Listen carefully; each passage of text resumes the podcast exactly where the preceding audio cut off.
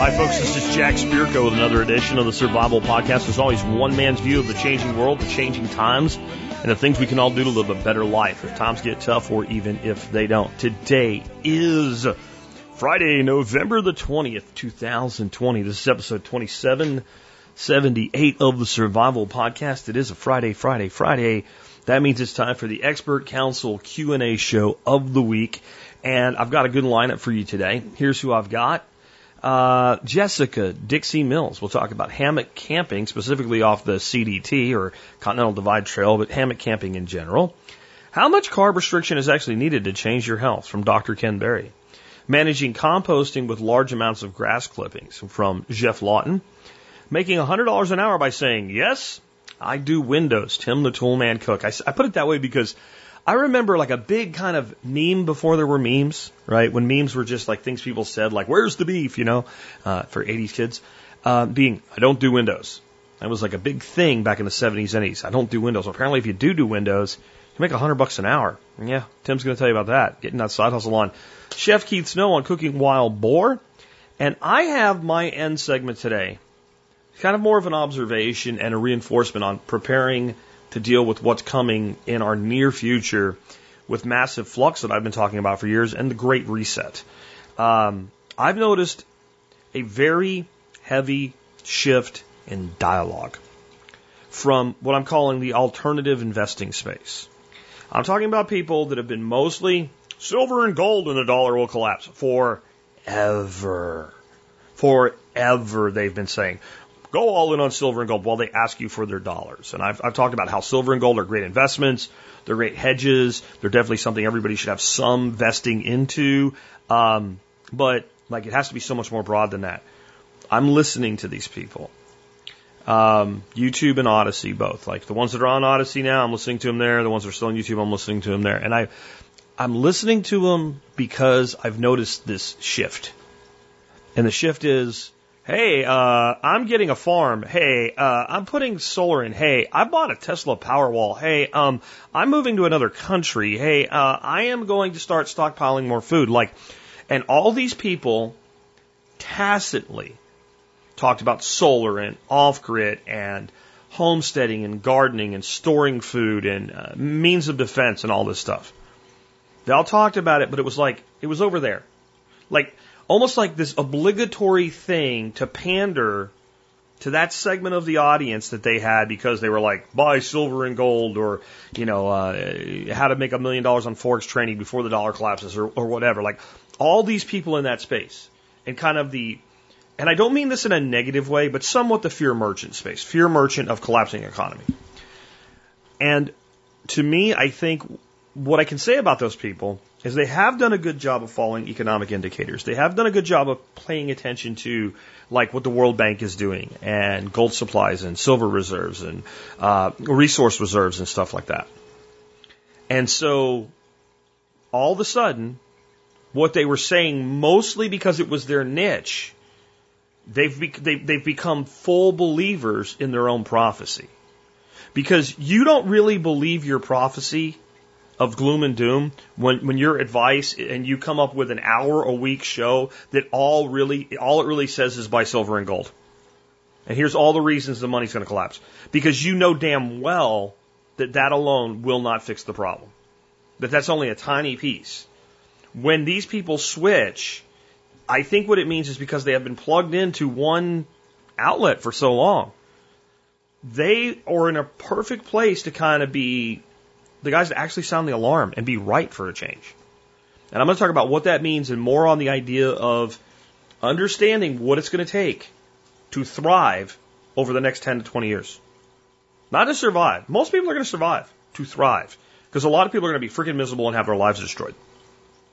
I mean, that's if you look at Australia right now, we're, we're keeping COVID under control. Yeah, but you're ruining everybody's life. You're ruining everybody's business. You're literally destroying yourselves while you hide from a bad case of the cold. That, yes, does kill some people. But is it worth destroying your country, destroying your people over? And I think if you're the people at the very top, that want a complete new and total way that the world works, and you want to make sure that you don't have to give up anything, but everybody else does, so you can keep everything and get more, it makes perfect sense. It makes perfect sense. And they've done a great job of convincing the the, uh, the like the middle mafia members, the middle mob bosses, that they're doing this for the right reason.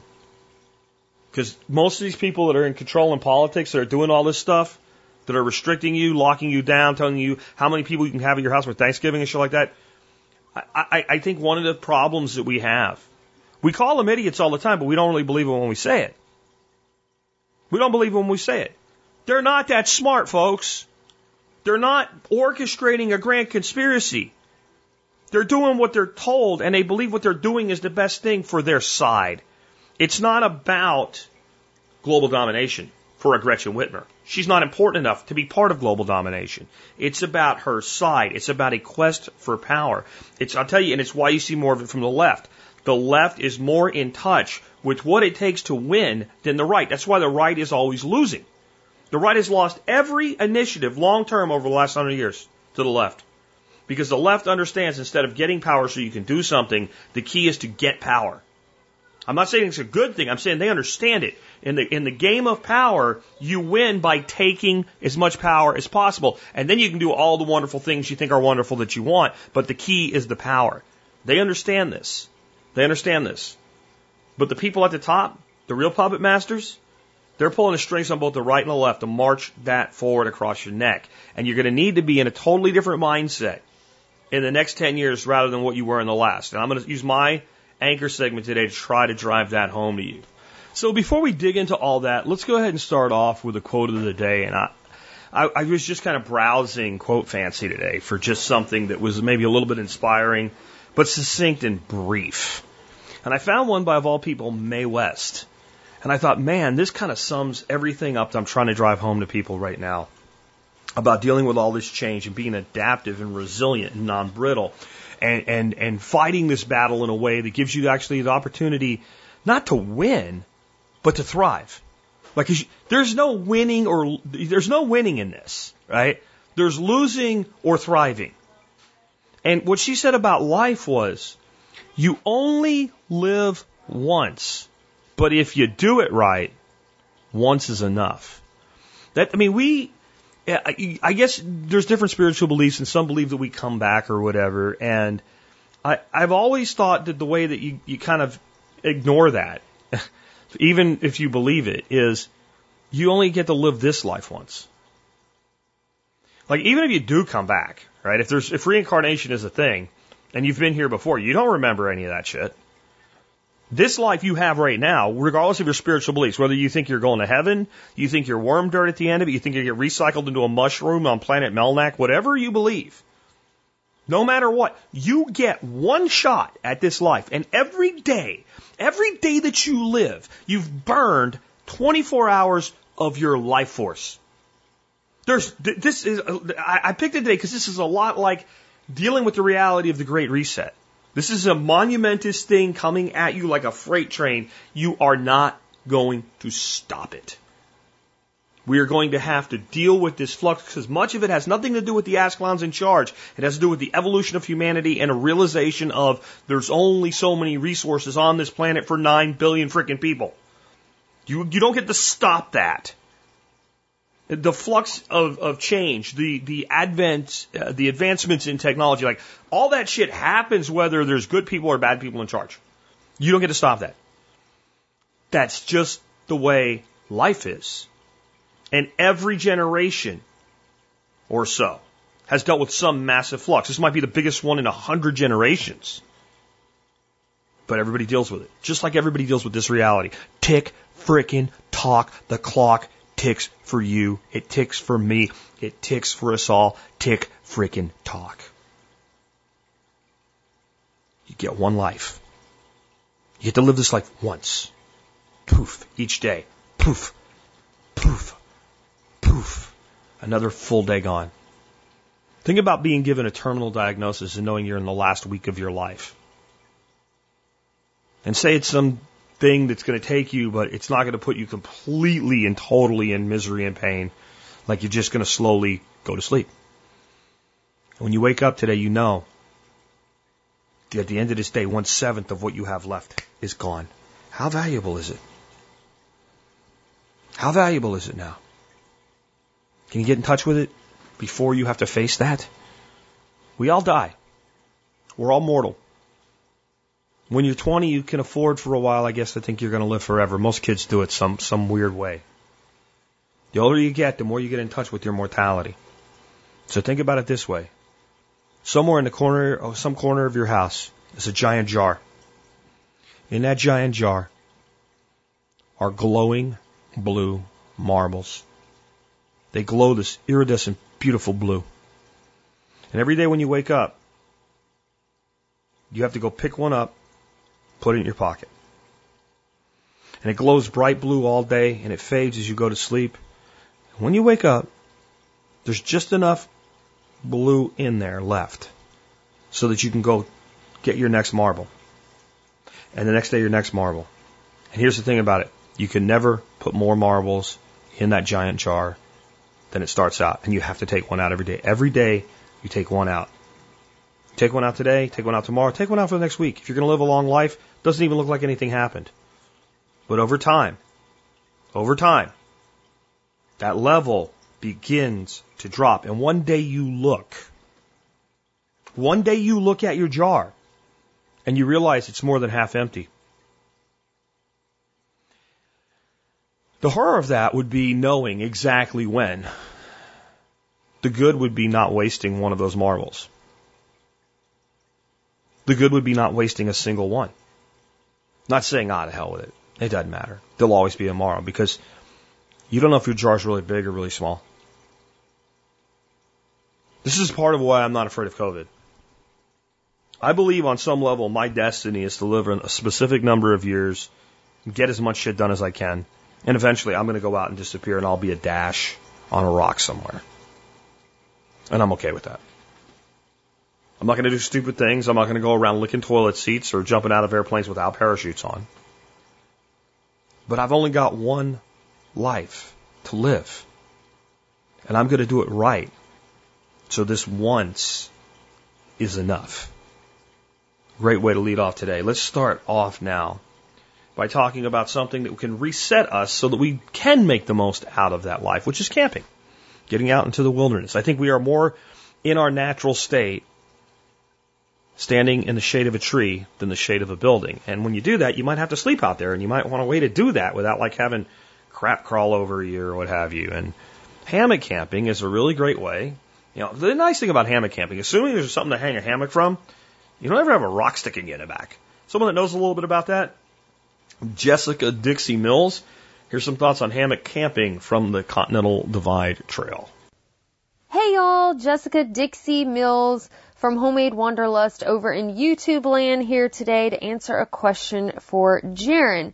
Jaren asks, how feasible would it be to use a hammock slash tarp instead of a tent on the CDT? And for those of y'all who are not familiar with that term, that is the acronym for Continental Divide Trail, which spans from Mexico to Canada through New Mexico, Colorado, Wyoming, a little bit of Idaho, and Montana. So Jaron elaborates saying, I'd like to use a hammock instead of a tent when I hike the CDT next year, SOBO, which in the world of backpacking means southbound. It's more comfortable and I have enough experience using my hammock that I prefer it to a tent. At this point, sleeping in my hammock feels like I'm home. My concern is whether there will be enough trees in order to hang the hammock and how often I'd have to go to the ground with it. Did you meet through hikers carrying hammocks on your through hike of the CDT? I think if I carry a Tyvek sheet and either some trekking poles or some lightweight support poles, I'd be able to pitch the tarp without the trees and loosely hang the hammock. This would allow me to use the hammock as a bug net while sleeping on the ground. I plan on testing this setup this winter, but I didn't know how often I'd have to use it while hiking the trail. Are there long sections of the trail without access to trees? I don't expect it to be very comfortable, but I'd consider it if I rarely have to sleep on the ground. I love your videos, especially because many of your through hike videos are more about the people and your personal experience rather than just showing off the trail itself. Well, Jaron, thanks so much for shooting Jack a question for me. I appreciate that. And to be honest, I, I mean, I didn't meet many people on the CDT, right? so, uh, the, the Continental Divide Trail is a pretty desolate trail and going southbound, uh, it probably will be especially for you since most people do travel northbound. Uh, so no, I did not meet that I recall anybody on my through hike that was hammocking, but I do know a fella in a different year who, who hammocked uh, going actually southbound on the Continental Divide Trail, and I and I do recall that he did have to go to the ground occasionally under his tarp, kind of like you're talking about that that you're planning as a plan B. Um, so really, there are far less trees on the Continental Divide Trail than the Pacific Crest Trail, and especially the Appalachian Trail. Um, but all states are going to be, you know, patchy as far as trees. They'll come and go.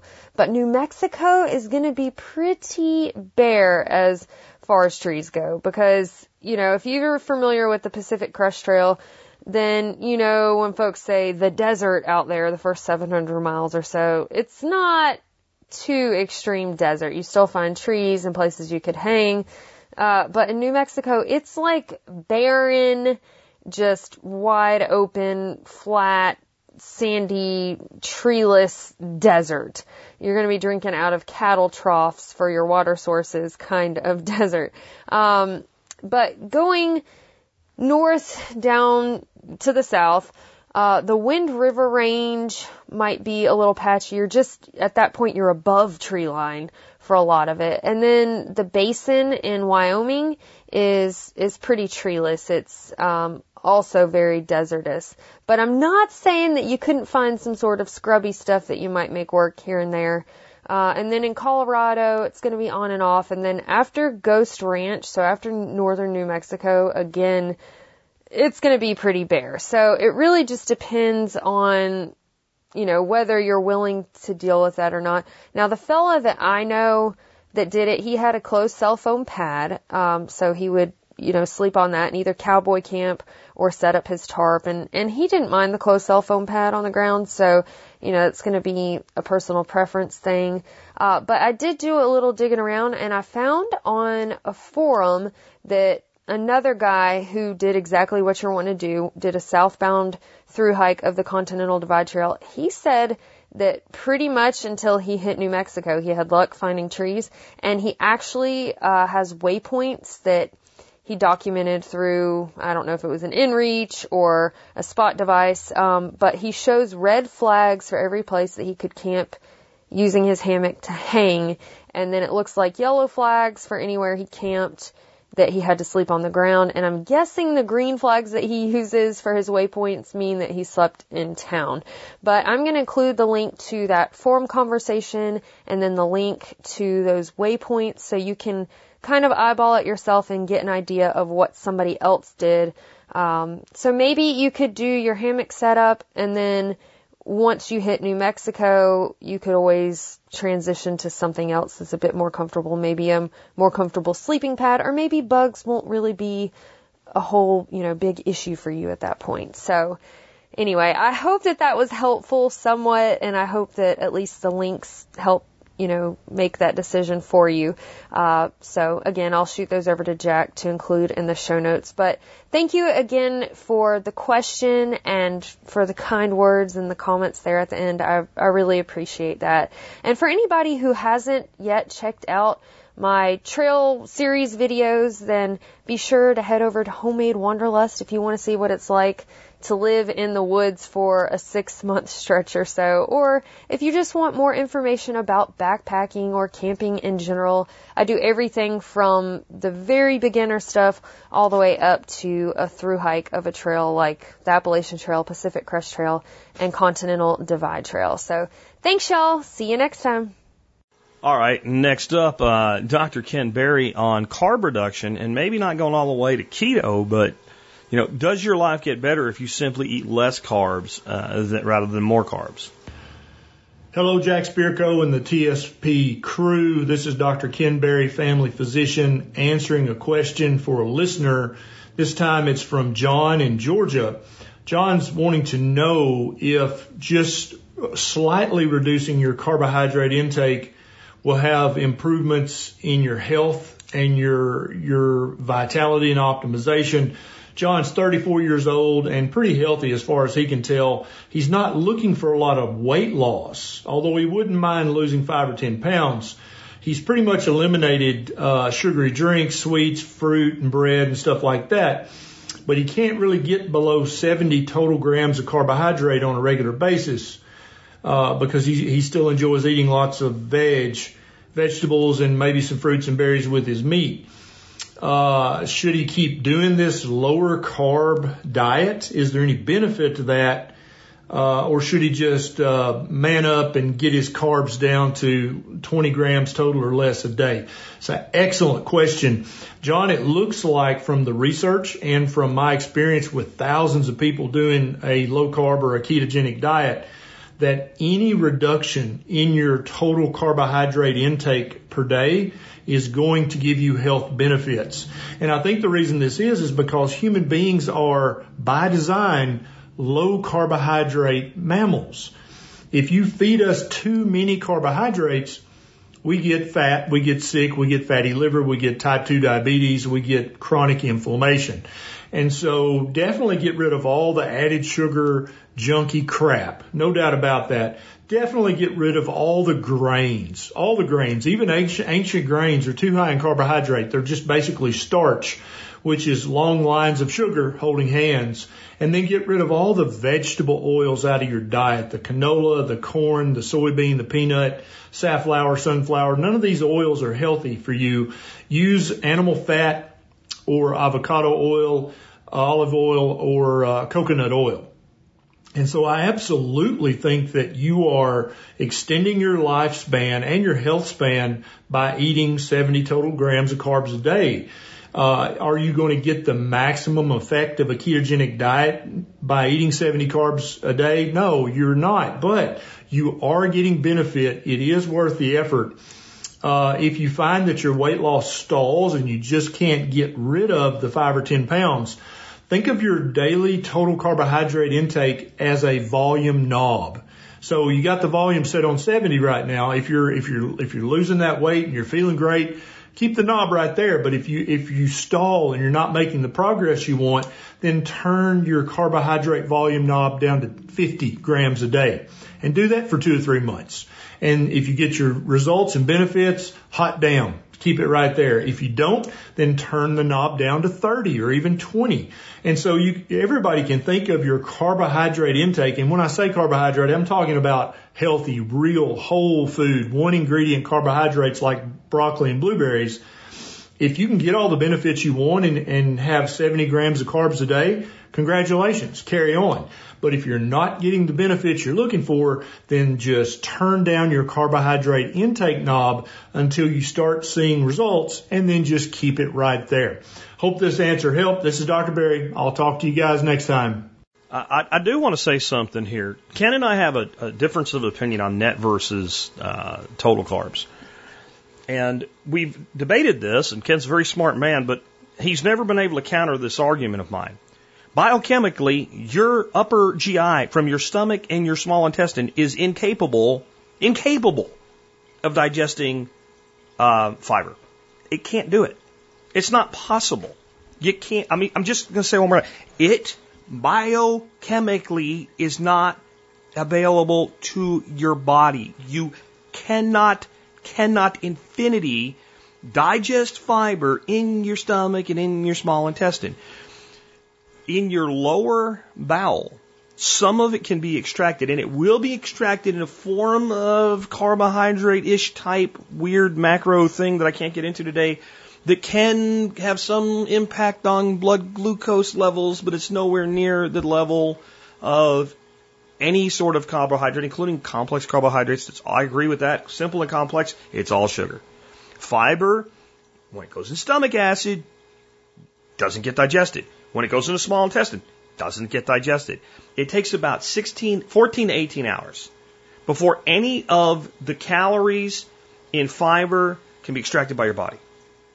This is why they think it's good for colon health. Whether it is or isn't is, is irrelevant, but this is why they think it's good because it gets to the colon. All right? Because it gets there. That's why. So there are some pseudo carbohydrate, net carbohydrate things where I think people maybe are lying in the food industry. But when we're talking about broccoli, the fiber in broccoli is not a carbohydrate digestively. The reason I even bother with this debate for this segment, if you're really getting those carbohydrates from vegetables, and you don't mean potatoes, okay? You don't mean potatoes and you don't mean carrots and to maybe a lot of tomatoes, right? If you mean from vegetables, actual vegetables, not fruits, a 70 is probably not that high. It's actually, and you're, you're kind of in the paleo world. And for some people, if your labs are good, you're good. That's how I feel about it. Like, I'm not a purist. Only the Sith deal in absolutes. I think the optimum diet that anybody can use that will probably work the best for the most people is a straight keto diet. I, I, agree with that. Ken and I do not disagree about that. I do think that the, the crux of the question is basically, I read it this way. Am I better off in the 50 to 70 carbohydrate r- range living a paleo lifestyle or on the standard American diet of around 300 carbohydrates a day? that's the easy one. You're better off with the kind of paleo level diet because that's what you're on. Now you've got to be careful with this. People say it's 70 and then you look at it and they're eating all kinds of apples and bananas and shit, and they're really at like 150, 170 carbs. That's not what I'm talking about here. And that's the thing, like, where are these carbs coming from? Are they coming from fiber and Brussels sprouts and cauliflower and broccoli? Then I don't have, you know, I don't have a problem with it. A little bit of tomato here and a little bit of cucumber there, a little bit of carrot here, a little bit here there, no problem. If they're coming from apples and pears and bananas, I bet you your 70s are your low days. Because the amount of carbohydrate in a banana alone is insane. A banana has about 28 carbohydrates in it. Great, you just had half a Coca-Cola. Right, so there's there's where my line on this is. Anyway, moving on, let's talk about composting with large amounts of materials with Jeff Lawton. Hi, Jeff Lawton here, coming to you from Australia with a question from the Survival Podcast on details in relation to composting. So, uh, gentleman here has asked a question. Um, he cuts about three and a half acres of grass weekly. Uh, plus he has 300 feet of tree line dumping uh, a ton of leaves everywhere come fall.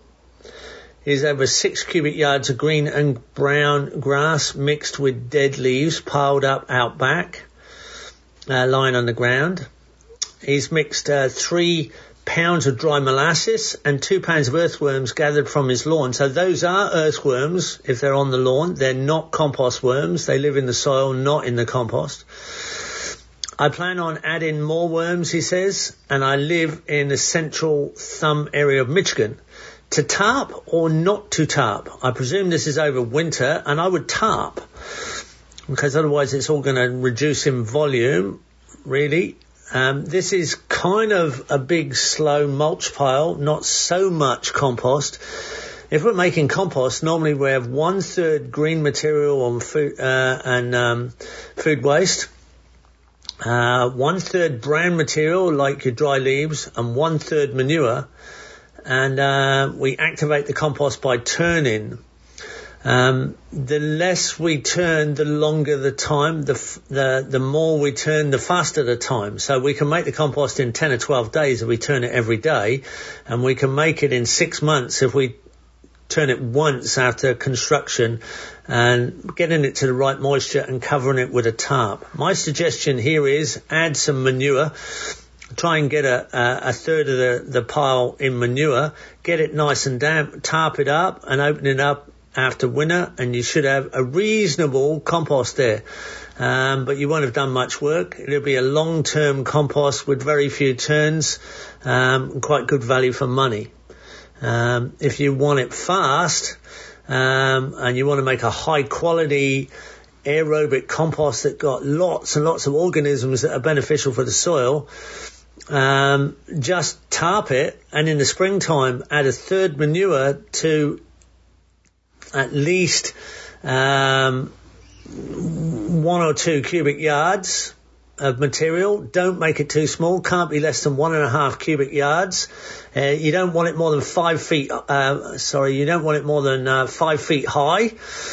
Uh, because if it starts getting six, eight feet high, the weight of it will make it anaerobic on the bottom. Um, and then, then turn it, let's say, turn it on a Monday, Wednesday, Friday, take the weekend off, do that again, Monday, Wednesday, Friday, take the weekend off, turn it Monday, Wednesday, Friday, and put it on the garden the next Monday. In other words, turn it nine times over three weeks, but take your weekends off, um, and you should be fine. Uh, you'll come up with a pretty good aerobic compost full of life, but it is all about bringing that manure in as one third. Horse or cow manure is usually the easiest to get. Um, if it's chicken manure, um, then make sure it's aged. If you're going to put a third, if it's fresh, just put a quarter volume in fresh chicken manure, and you should be all go. All right, good one. My only addition here is that, like what just Jeff gave you, is like optimal. You want to make a lot of compost, really, really aerobic, really, really rich, and as perfect as you possibly can under the circumstances you described. Do all that if you have chickens and you just keep piling shit up and you let chickens go through it, and when it gets to a certain point, you look at it and go, okay, that pile's kind of gone enough. And then you kind of pile it back up, you throw a tarp, you wet it down and throw a tarp over it and just leave it there for a few months. You get great compost. Is it as good? No, it's not. Turning it and all this, adding manure, etc. Yeah, makes better compost. Is it enough better to do it Jeff's way. If you have the time and resources and wherewithal, yes. If you're growing commercial crops where you're really trying to increase yields, yes. In truth, though, if I have that much grass clippings and that much leaves, a lot of what I'm going to do is just put those two things together. See, the problem with composting grass clippings, if you don't mix it with a carbon, it kind of mats together in this pasty, glee-like, gross stink, stank, and eventually it becomes hydrophobic, where you know you have this big pile of grass and it's all moist inside, but it's only as moist as the grass made it, and it kind of dries out on the outside, and it rains, and it rains, and it rains, and it rains. You think, boy, this must be really wet, and you pull it open, and it's bone dry in the middle, or it's as damp as it was before it rained. It, nothing gets inside it, and it doesn't break down. You need that carbon nitrogen mix. Um, now on the leaves, you probably have more leaves than grass to mix it with, honestly. If you have a mower, it sounds like you do, and you just rake up leaves and mow them and just straight mulch with them, just let nature do the composting where the leaves go. The reason you want to mow them, especially if you have a bag mower, and it sounds like you do, is that when you put them in place, they will break down a lot better that way. Leaves a lot kind of a different way now. You've got all carbon and they kind of overlap each other like shingles and they will actually kind of stick together to get some leaf mold, and that's a good thing, but it'll take a long time for them to break down and a long time for the soil organisms to do their work. And they then, because they're kind of matted together, you get into that anaerobic state Jeff was worrying, worrying, uh, warning you about. So fluffy, chopped up leaf mulch is gold. It's lightweight and it's easy, and you just put it on the ground and I'm not saying not to do the other composting at all. I'm just saying if you have that many leaves, man, that's that's gold, and it's easy. It's it's stupid easy. You you kind of push them all in a pile, run them over with a bag mower, and dump them wherever you want them to go, and you almost can't do too much of that. And that, and then a wood mulch on top of that. Uh, now you're cooking with gas. Let's go on to another one here. How about making a hundred bucks an hour cleaning windows and a gadget that actually makes the window look clean when you're done? Tim the Toolman Cook will tell you all about that. Hey guys, Tim the Toolman Cook back here from allseasonsmaine.com where we define what it means to be a successful entrepreneur as a modern handyman where we share tips and tricks, successes and failures on the road to financial freedom. So I'm back with another segment for the Expert Council, and this week's segment was inspired by Dan over on MeWe. He's another incredible member of our TSP community who listened to my segment on there being money in garbage hauling and went out and started hustling. That's how it's done. He literally started making money on the first job. So of course, like all entrepreneurs, success gets addictive and he's looking for more low cost services that he can offer to make money on evenings and weekends. And of course, there's literally no end to the services that you can offer. But the absolute first one that comes to mind that's been working incredible for me is window washing. This has honestly become my single favorite service I offer. I was asked on a whim three years ago if I'd clean a customer's windows, something I hadn't done in years, but I watched a bunch of videos and used an old gas station style squeegee, and it did a serviceable enough job. I didn't do any more that year, but the next year I did maybe three customers, to the point this year where I've done 30 to 40 jobs and I'm making around $100 an hour cleaning windows. So all you need to get started is a squeegee and a scrubber. You can get those for 17 bucks on Amazon. I sent a link to Jack for a brand that I started out with. Then you need an empty pail, some old rags, and some Dawn dish detergent, and a small stepladder or stool depending on the jobs you take on. If you're looking for advice on how to wash windows, I got a video, but there's a ton out there who are way better at it than I am. Take some time and practice on your own windows. Do your windows over and over and over again until you're comfortable. I offered a streak free guarantee so that if the customer saw any streaks, I will come back and make it right. First couple of customers, I had to go back and fix a couple of streaks. And you know what? I got a lot better at seeing streaks after that. Most times though, to be honest, people are so used to living with dirty windows that anything you do will be so much better than they're used to. You'll be your own worst critic, and even when the outside looks good, the inside is still streaked despite the homeowner's best efforts. So I end up charging $5 a window for ground floor windows and 12 bucks a window for second story windows. And I can easily do 20 ground floor windows an hour. So if you're not comfortable climbing up ladders or onto roofs, you can just focus on single story homes or even the more lucrative storefront contracts. A couple other items you might want to pick up uh, down the road that'll really help is a razor blade scraper for scraping off stubborn dirt and bird poo. and my not so secret weapon is quadruple zero steel wool. If it's my first time doing a person's windows or they haven't been done in a long time, I'll scrub them down with the scrubber and then I'll give them a good scrubbing and buffing with the uh, quadruple zero steel wool. Make sure it's quadruple zero and not extra coarse or something like that. And it works really good. A lot of your customers will be once or twice a year, especially if you're doing mostly residential.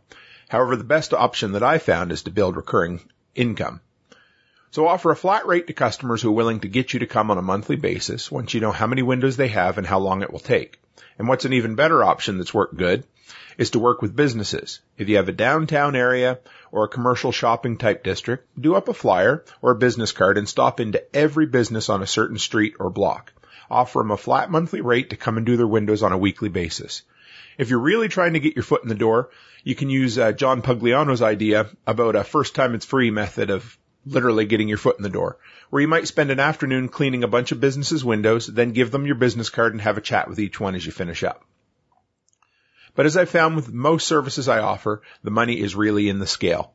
So if you pick up 15 to 20 businesses, it honestly doesn't take that much more time to do them than it does to do a couple, because you still got to load up, get everything there, and start cleaning windows. There's no reason you can't make five to six hundred dollars in a single day or a couple of evenings of, of work a week if you take on that much scale. A couple of quick tips as well. Don't clean the windows in direct sunlight. The water will evaporate way too fast and leave streaks. Practice, practice, practice. I've spent a ton of time practicing and I still do on occasions. I still haven't got the uh, butterfly method down, so I just do the straight pull method. So whatever you're into. If you want to offer year-round window cleaning and it doesn't get too far below freezing in your area, then add a bit of winter windshield washer to your water and soap mixture and you'll be good to go. And one final upsell idea that I haven't gotten into yet, and that's possibly offering interior window cleaning as well. You can do it with the same gear you have. You just need to have a bit more care when it comes to uh, drips and that sort of thing. Use the exact same gear you have, just lay down more rags and keep your stuff wrung out really good. So anyway, guys, I love hearing from everybody who's been getting out there and hustling and making money as a handyman or offering some sort of service.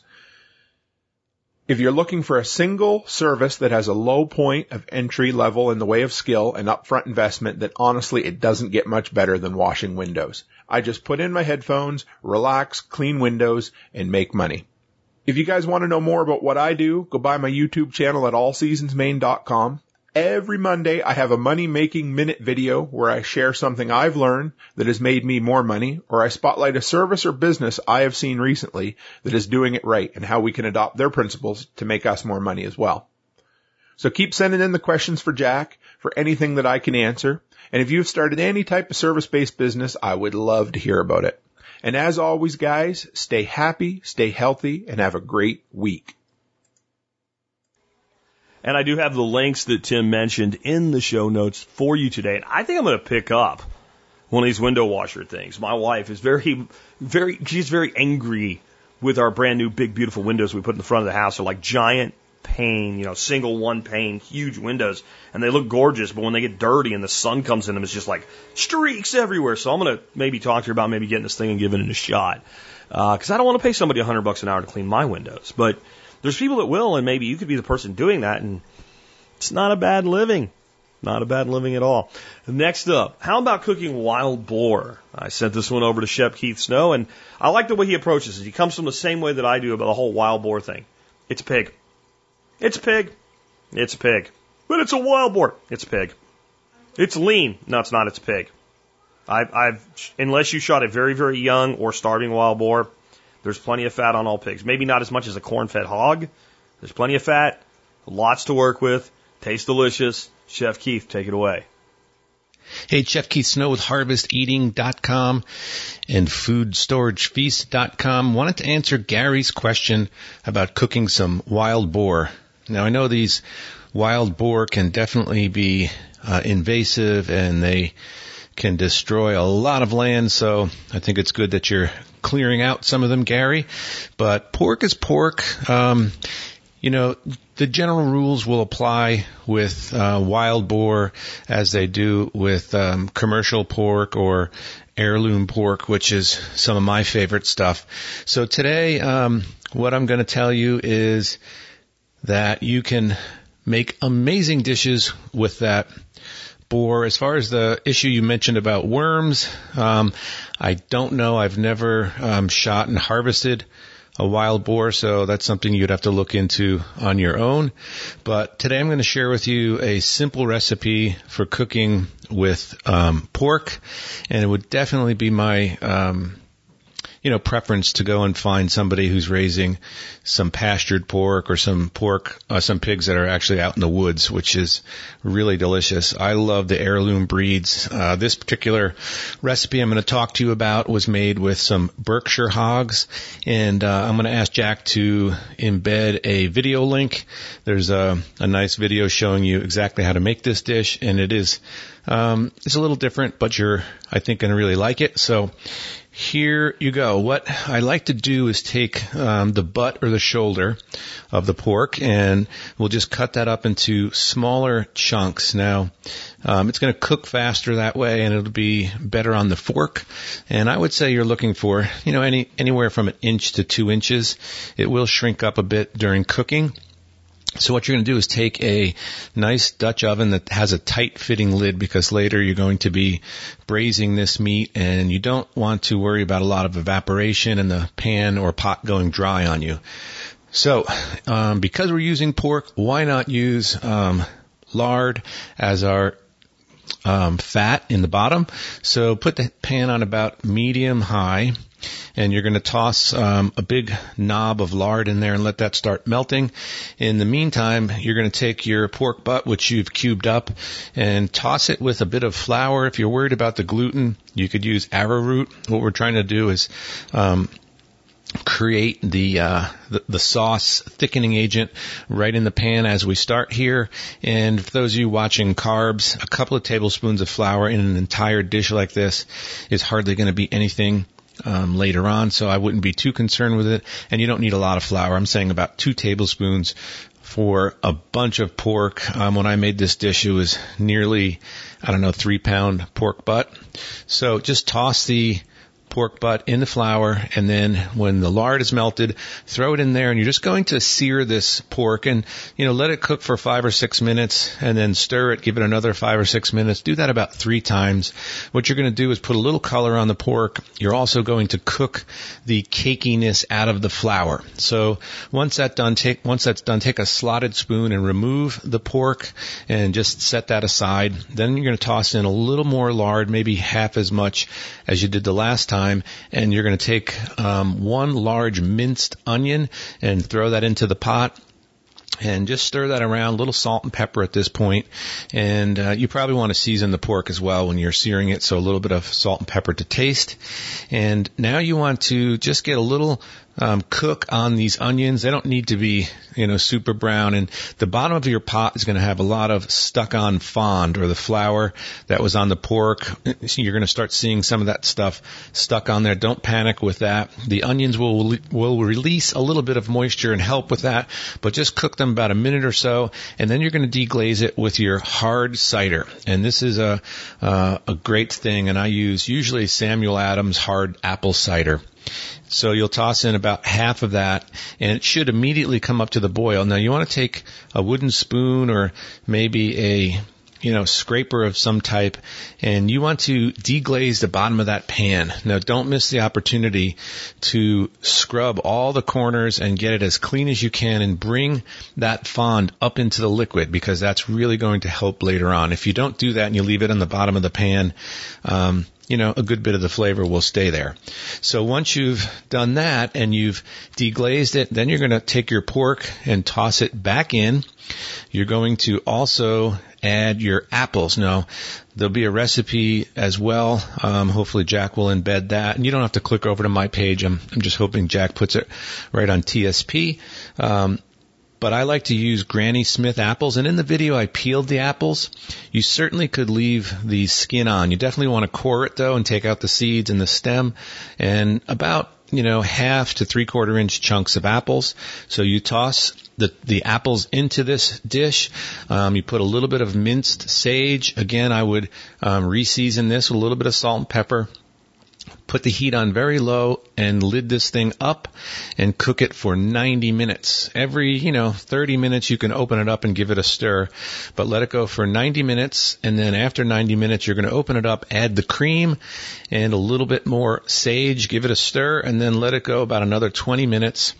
And when you open it up, you are going to have an amazing dish. Um, Oh, also, I forgot when you um, add the apples, you're going to add the remainder of your hard cider. So it's a it's a bottle. I think it's a 16 ounce bottle, um, and I and I used half of it to deglaze, and then I added the, the other half when the apples went in there.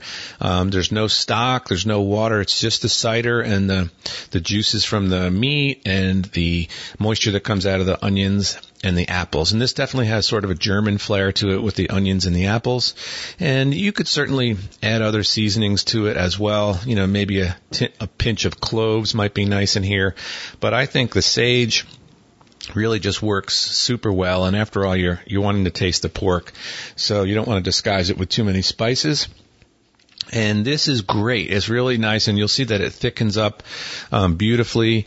Um, a little bit of cream. It's it's not much. Um, you'll see it in the recipe, but it just adds a little bit of velvet lusciousness. And I got to tell you, this is one of the best ways to cook pork, and you can serve this on or near just about any vegetable. I mean, of course, it would be incredible with potatoes or um, slow cooked collard greens would be something that I would love with this. Even a corn pudding um, putting this uh, next to some corn pudding would be really incredible. But Gary, I hope that gives you at least a different idea to cook with that wild boar. And uh, I want to wish you happy hunting out there and encourage all of you out there to check out harvesteating.com and also my food storage course. You can go to foodstoragefeast.com if you're interested in that course and you use the coupon code TSP, you'll save 50 bucks. And it's a good course to teach you how to cook with stored food. Also, those of you that are interested, and a lot of you have, so thank you. Um, you can check me out on Instagram, instagram.com slash harvest eating. And that's where I post all about uh, my cooking adventures, just all kinds of stuff. Um, you'll see the mountains of Utah with their snow recently, and uh, it's just a fun way to um, to keep you guys and gals up to date. And with that, I hope everybody has a great weekend. Thanks for supporting TSP and also my work. Jack, have a great weekend, dude. Later. Yeah, real quick, just adding to the whole concept of pig is pig. I'll tell you a quick story. So years and years ago, I was fishing, uh, fishing, hunting a place I still hunt once in a while called West Kerr Ranch, and uh, they have kind of a policy on wild pigs. If you see one, shoot it, please, and then usually you take your pig home. Well, one year I was there, this guy shot a massive, and it was a boar. It was a male. Yeah, I mean this thing was 350 plus. I mean, we didn't weigh it, but it was it was somewhere between 350 and 400 pounds. That's really big, and people say, "Oh, it's an old, big, giant boar. It's going to be stinky. It's going to be smelly. It's going to be awful. Oh, oh, it's not where you might just push in a hole and let you know, like that kind of shit." And you know what? A big boar like that stinks. I shot one same place two years ago. It was about 250 ish. Yeah, I took it home and ate it. It was delicious. Everybody that ate it said it was delicious. No one said otherwise. So they have this huge pig. And this guy's like him and Han. I'm like, I don't know what to do. I, I shot it because you said to, but uh, it's so it stinks so bad, and it's just like, and, and and the owner of the place, this chick barber, she's like, you know what? If if you're worried about it going to waste, we can make it go. We can make sure it goes to someone who needs it. And the guy's like, oh, like you can see like a relief come on him that he was he was you know forestalled the the burden of 300 pounds of pork, you know. And so he went on his way, and I said, hey, uh, what what are you gonna what are you gonna do with the pig? Because you know what I'm thinking, right? I I'm, I'm fixing to go freaking you know hustle on this pig, man. I at least I'm, I'm I'm wanting the tenderloins out of it and maybe a leg or two, like I don't want to take it from hunters from the hungry or anything, but like I'm kind of hungry and I'm a hunter, so you know what what are you going to do with the pig? And she goes, I'm going to give it to somebody that needs it. We're, we're almost out of pork right now, so we need pork. I just said that so he'd feel better about it. So they kept it.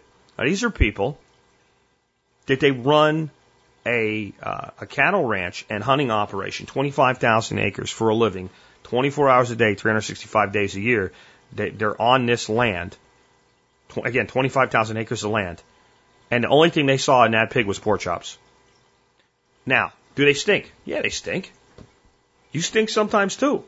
That doesn't mean there's anything wrong with the meat. I've, I've had people say, you know, I could get a little bit of the, in the meat, little, then you don't know how to prepare it, and you don't know how to cook it, and you don't know how to process it. You, you can get a little bit of, uh, I guess, the, and I hate this word, but I'm going to go ahead and use it, what people would call a gamey flavor it, it, it's not like it's going to kill you, and it's not like it's bad. I, I think the problem that people have here is they're used to no flavor in their food. And the thing that they say, well, what is that flavor? It's flavor. That's what it is. It's flavor. It's like when you, uh, people say that about, you know, like, uh, ringneck pheasant, man. And you shoot one of those. I mean, it's just a, it's a, a sport. Like they're not, it tastes like chicken. Come on.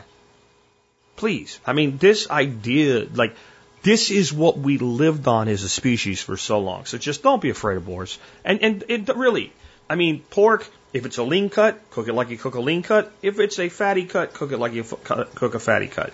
And nothing, nothing is ever tough if you put it through a grinder. I'll just say that too. So let's talk a little bit about this observation that I've made in the past few weeks. I've been watching it all year long, and now I'm seeing it kind of really start to crescendo and it, it, it is all of these um, alternative economic type people, right? Um, the most prominent one, but to be fair to him, he's he's been more than tacit, not all in, but more than tacit over the last 12 years would be Chris Martenson of, you know, having a garden, having solar, all this stuff. But he hasn't really been all in, right? And he's been, he's been living like on a cul-de-sac in Connecticut and I just saw a discussion with him today and another guy. I can't think of the other guy's name, but he's big on all gold, gold, gold, gold, gold. And uh, both of them are talking about, you know, land and getting out of the cities and uh, uh, going far more broad with everything. And again, I, I'm not picking on Chris.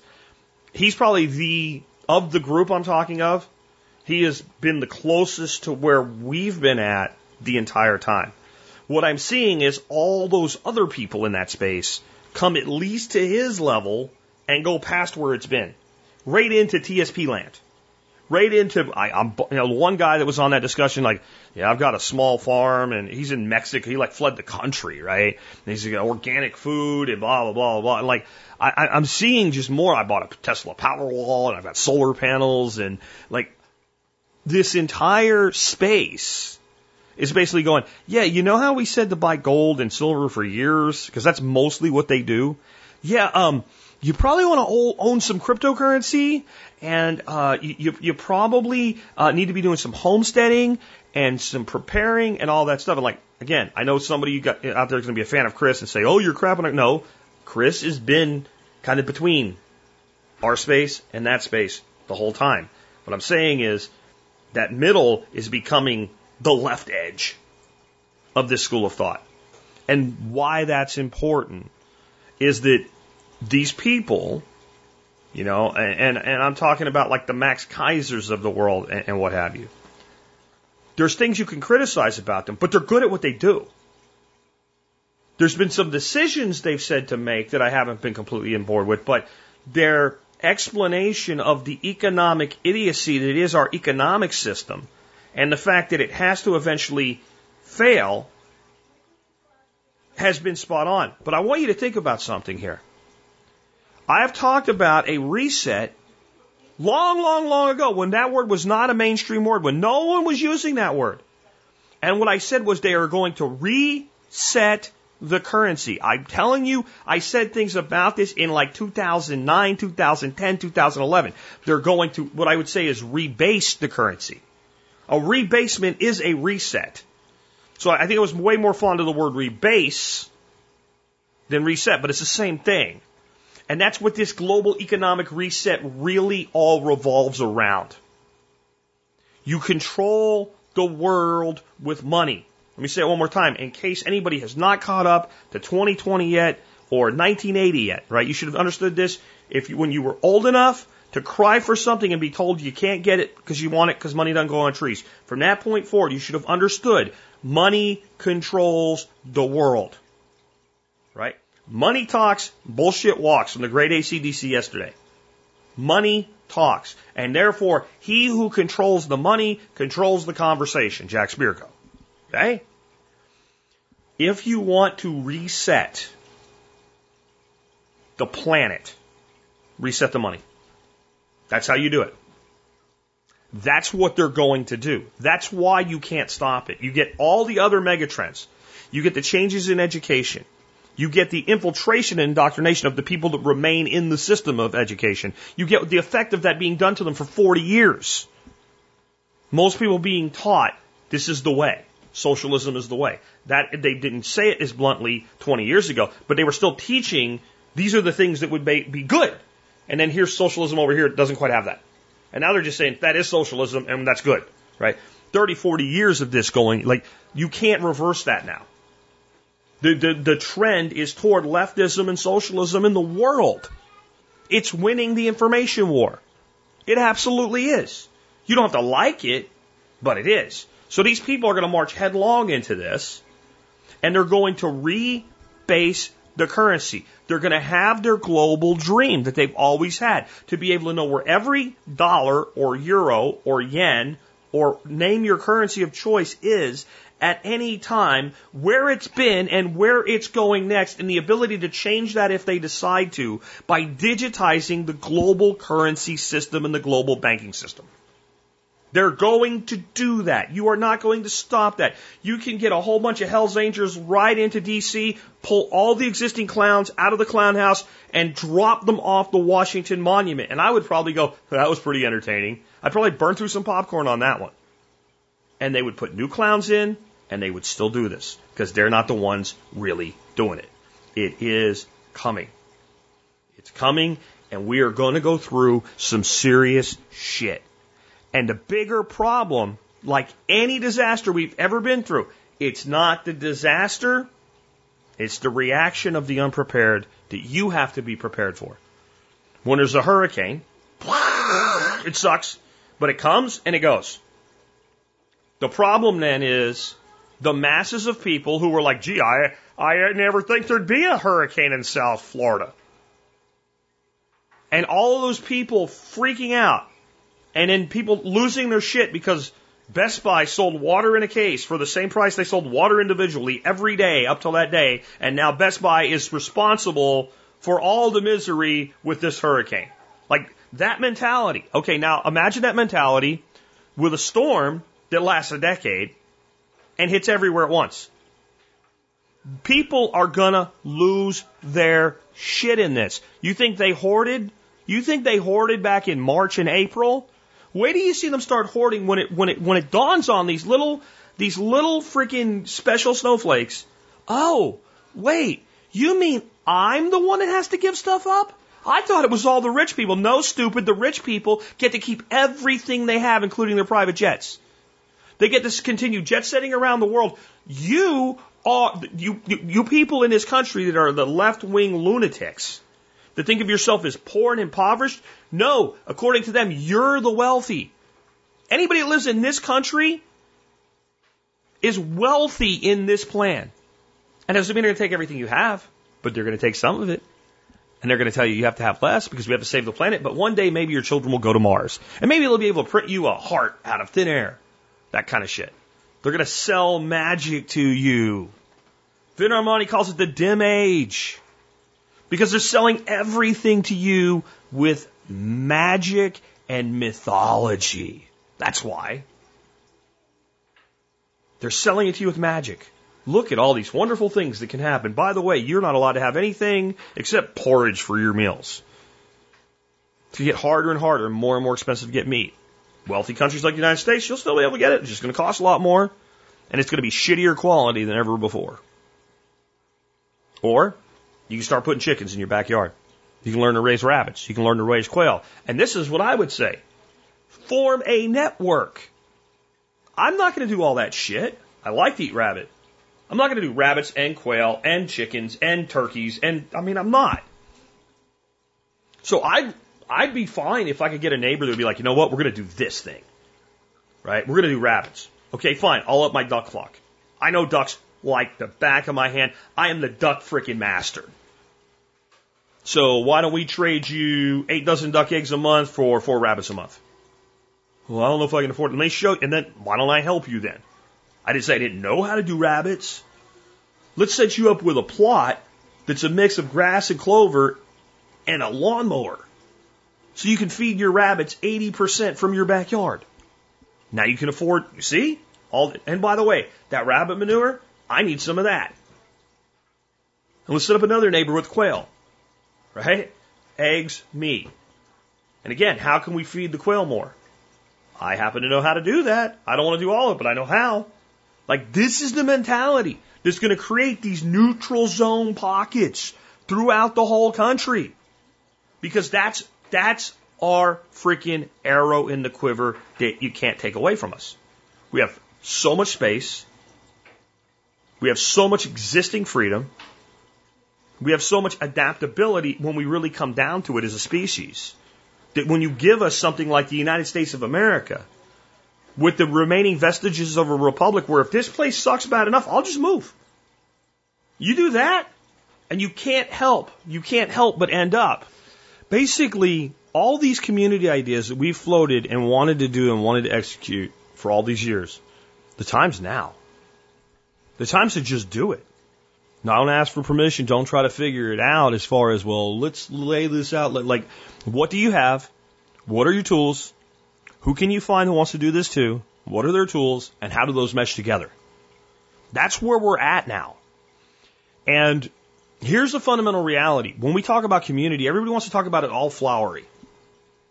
Traditionally, communities have been strongest when oppression has been the greatest. Like, even in Soviet Russia, sure, everybody was scared of Stalin. Maybe there wasn't that much really tight community right in like the cities. Because the neighbor might hear you talking to the other neighbor and rat you out so that they get an extra biscuit this week and you get dragged off to Siberia or shot in the head. But, and I'm telling you, I know people. I know people that lived in these places during these times. And all you had to do was move out just a little bit into the Russian countryside. And the community there was so amazingly resilient that it's actually an embarrassment how much better they were at it than we are. So we're going to head into this place of shortage and oppression that is going to create the need for community. But like I said earlier this week when I talked about adapting to it, once a community forms, it's harder to become part of it. And the more the community is needed and the more community has already developed, the less need there is to bring someone else into it, especially someone you don't know and trust.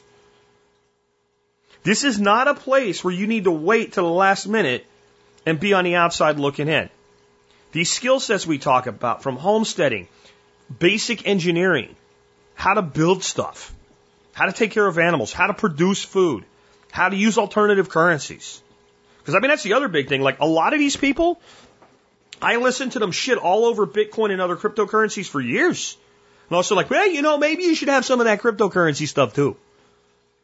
Because they're starting to realize, wait a minute, if they're shifting to a digital currency, if they're going to do it, then we need, you don't counter digital currency with a lump of metal. How do you do, how do you do business with somebody in Washington from Florida with a lump of metal? Really? But our matey, I didn't do business with them, and you can't prove that I did. Do you understand what I'm saying? It is time to adapt. Think of it like you are going to have to take a little ass raft off a desert island through a raging sea. And that's, you have no choice. You're on an island.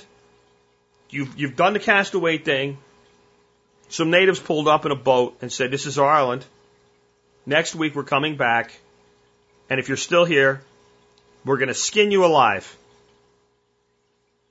and leave you baked in the sun with no skin on. So we suggest you get off this island, and you, and you say, I, I, somehow you can speak to these people, and you say, I don't have any way to get off the island. And they say, not our problem, and they leave. You're fixing to make a boat. You're fixing to make a boat. I'll fight them. No, you won't. You're one person, right? There's hundreds or thousands of them. And they mean they're going to skin you. So as much as that ocean's going to suck, you're going to build the best boat you can. You're going to leave when the tides are right, and you're going to do the best you can to ride the currents to survive. And if you do, you might actually find a new place that's even better in this metaphor. That's this. To be blunt with you, that's what this is. That's what this is. This can be, for you, the greatest opportunity of your lifetime. It doesn't mean you get out of it unscathed. It doesn't mean it's not uncomfortable. It doesn't mean there's things that you'd prefer not to happen that I prefer not to happen. But if you're opportunistic and agile and smart, this can be the greatest opportunity for gain that you'll ever see. Maybe that's ever been seen. Now, that doesn't mean it's all sunshine and roses, and I'll, I would say this about our buddy Chris Martenson. He's a little more comfortable with these people than I am. Like, he's not totally comfortable, but he's like, yeah, I understand. And I'm the one that said, you know, not all of it will be bad, but all these people are bad. All these people are horrible, the people behind this. They are horrible, maniacal people with no desire in their heart is greater to them than power and control. That is their morality.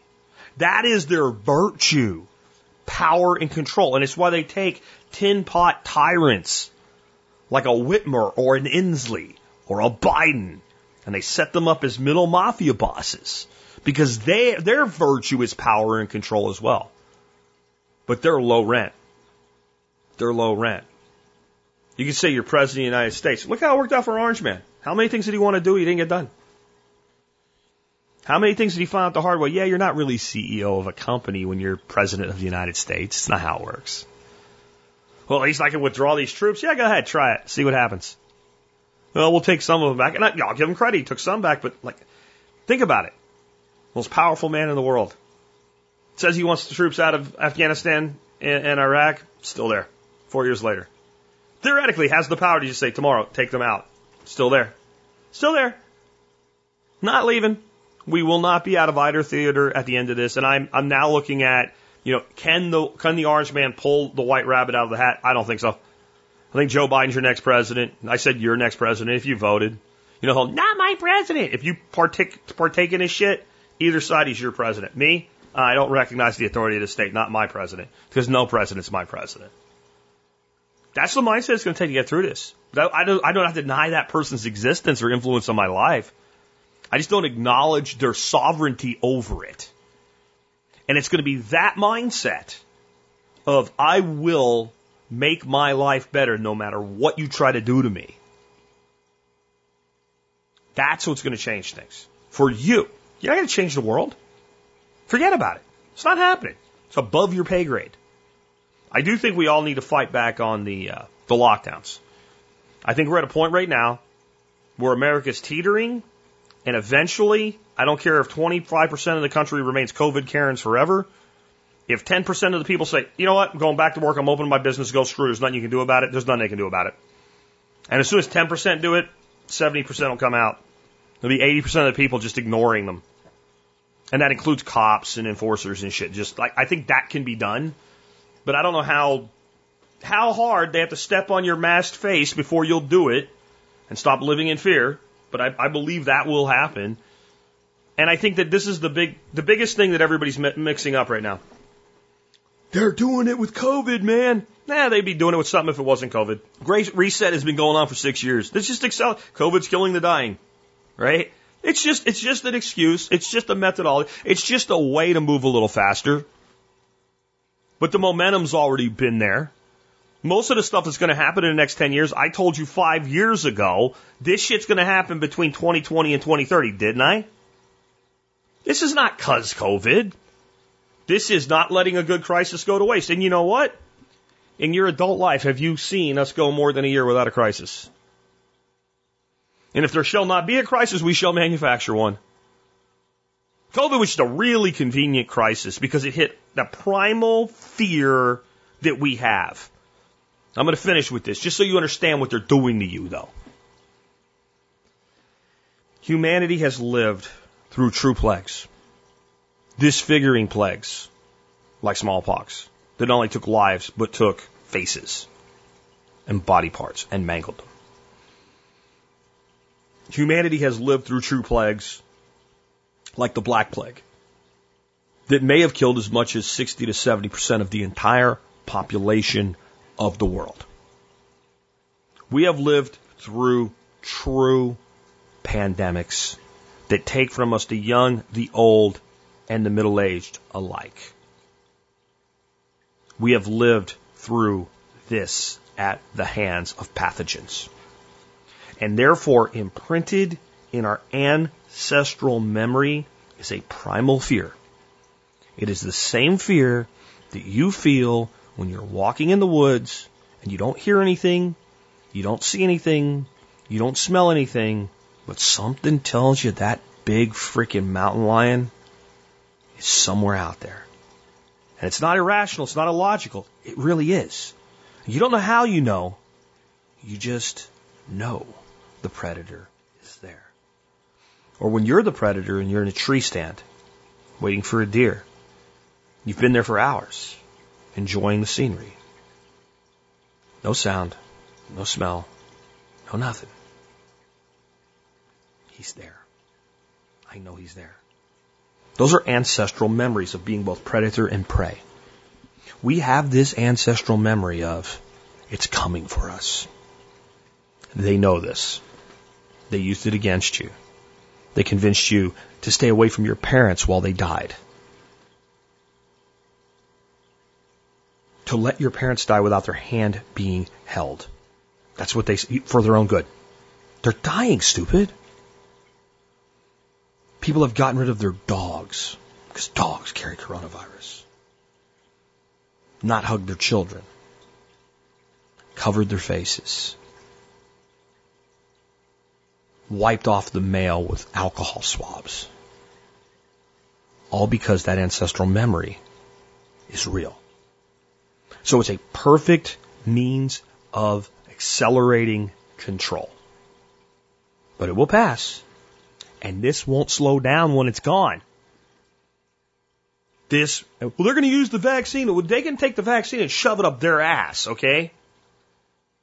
When that catastrophe is over, there will be another one, and another one, and another one, and this will never stop because it never has. If you've had your eyes open, you've watched this occur, it's never really been any different. It just becomes more obvious. The now becomes more now. The now becomes more now. And it's your choice. You can become more of who and what you are so that you can adapt and thrive in this. Or you can ignore it and end up run over by it. Or you can fight it and end up crushed by it. You do have three choices. Two of them are bad. So I suggest learning to adapt to it. With that, let's go ahead and wrap things up. Let me remind you, if you like this show and the work that we do, you can help support us by doing your online shopping where tspaz.com. That's right. You go to tspaz.com, do your online shopping from there. And I bet a lot of it's coming up with the holiday season, right? Oh, yeah. So just, if you're going to buy something, go there first and you'll help support us. Today I don't really have an item of the day because it's not all written up and reviewed because I don't own it yet, but I ordered it today. I've been waiting on it and I don't really need to do much of a review on a jigsaw. I mean, I know what a jigsaw does. I know how it works. This is the, uh, the 20 volt XR brushless jigsaw from DeWalt. Now, what happened was I switched over to 20 volt DeWalt's a few years ago, had some legacy 18 volt equipment that's still pretty good, got these really slick adapters, started using that, and then started investing in top of the line brushless DeWalt tools. To me, for me, that's the best investment there is out there. And um, the one thing I never had a cordless one of, just never got around to it, was a jigsaw. I'm talking about a handheld jigsaw here, not a table jigsaw. Um, and I was gonna like pick up like a Porter cable or something like that because I have a Porter cable nailer, so I have nails for, I mean, uh, batteries that would interact. Um, and I'm like, nah, I really wanted DeWalt. So I, I, I looked up, there's some pretty inexpensive DeWalt jigsaws, uh, tool only, you know, cordless. Um, but like the XR brushless line, $219 for a jigsaw. Like, what the hell, man? Uh, I'm a fan. I bleed black and, you know, black and yellow, but not that much. And I saw I've been put I put it on a price watch and it's down 164 bucks today. So I went ahead and I'm like, that saves me $54. I'll do that. So I picked one up today, 25% off. The DeWalt 20 volt max XR jigsaw. Um, if you are in the DeWalt line and you don't have a jigsaw yet and you want a really good one, this would be the one to get. Um, building stuff, really, really important. And I, I just say, like, well, what have you done up till now, Jack? Uh, I have a really cheap, like, $40 Skil jigsaw that you plug into the wall. And so I either drug my stock into my shop or plugged a cord in my shop and ran it out to wherever I was working whenever I needed a jigsaw. The bad thing is that there's times I'm like, I can get by doing this with a skill saw or a reciprocating saw or whatever. No, no right tool for the right job. And every time I was ever having to deal with like lugging a piece of three quarter plywood around, like, but hey, I'm not spending 200 bucks on a jigsaw, but I wanted this one. It's available. So, uh, and now you know. And remember, DeWalt sales, they don't come often and they don't last long. Uh, they're very brand conscious and, and uh, MSRP uh, price conscious. So just a good one to know about today. And it is still on sale as I record this. It hasn't gone away yet. But sometimes my sales that I find by the time I do the show and you get it, they're gone already, especially with DeWalt. So you want to be on the Telegram channel, go to the survivalpodcast.com. Look up any episode. It'll show you all the new ways you can stay in touch with us on social media. But the Telegram channel is one of the best. It's like text messaging, except the Apple people and uh, the government people aren't looking at it all the time. And you can have groups and all kinds of discussions and chats and use it with your own family and use it for voice calling. And it's really cool. With two people, you can do end to end encrypted messaging if you set it to that. But you can get updates from me on the Telegram channel and you don't have to deal with like 500 other TSP people talking about their homesteading. It's just me saying, hey, the show's live. It's really cool and it's already paid off for a lot of people. So that's the one you really want to think about joining. With that, let's go ahead and wrap things up with our song of the day today. Um, I was trying to think of like a song that would really fit where we're at in the world today. And believe it or not, it was written in 2000, and boy, it is perfect for today. And everything between 2000 and now. It's a song that became more now over time. And I think it perfectly describes the people that think they're going to fight back with voting or something against this great reset, you know? I don't know. Laura Trump's going to save us by becoming a senator or some shit like I saw today. This is just, or the next war we should fight because you got to fight them over there so you don't have to fight them over here. Think about all that kind of shit while I read this to you. This is a stanza out of the song. When your grasp has exceeded your reach, and you put all your faith in a figure of speech, you've heard all the answers, but the questions remain. Grab on to that fistful of rain. And that is the name of the song, Fistful of Rain. Think about grabbing on a fistful of rain. This is by Warren Zevon. And uh, it's from his, I think it was his last album, Keep Me in Your Heart. And it kind of is a, like a lot of his deep songs. It's kind of light-hearted, folksy sounding. But this song is so deep, and it's so much what people are doing right now. In this world where everything is in flux, everything is changing at a level of megatrend instead of at adapting and using a surfboard, people are trying to fight the waves with an anchor tied to their feet. That's grabbing onto a fistful of rain. You got a weekend of you ahead of you.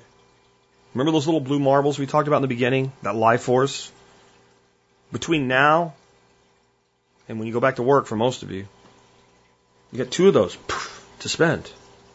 What are you going to do with them? One thing you can do with them, I announced this yesterday, but uh, Miyagi mornings, which now you can share little segments uh, with friends that, that maybe are not ready for a full episode of TSP. These little videos I do in the morning. Somebody suggested putting them all together tomorrow morning a first episode of the Miyagi Morning Recap will come out in the podcast feed, but it won't be numbered like 2700 and whatever. It will be numbered episode one, Miyagi Morning Recap. And that'll be a new special series coming out in the TSP feed. So that's something to look forward to over the weekend. A little Miyagi inspiration. I think you'll really dig the intro that I put together for that.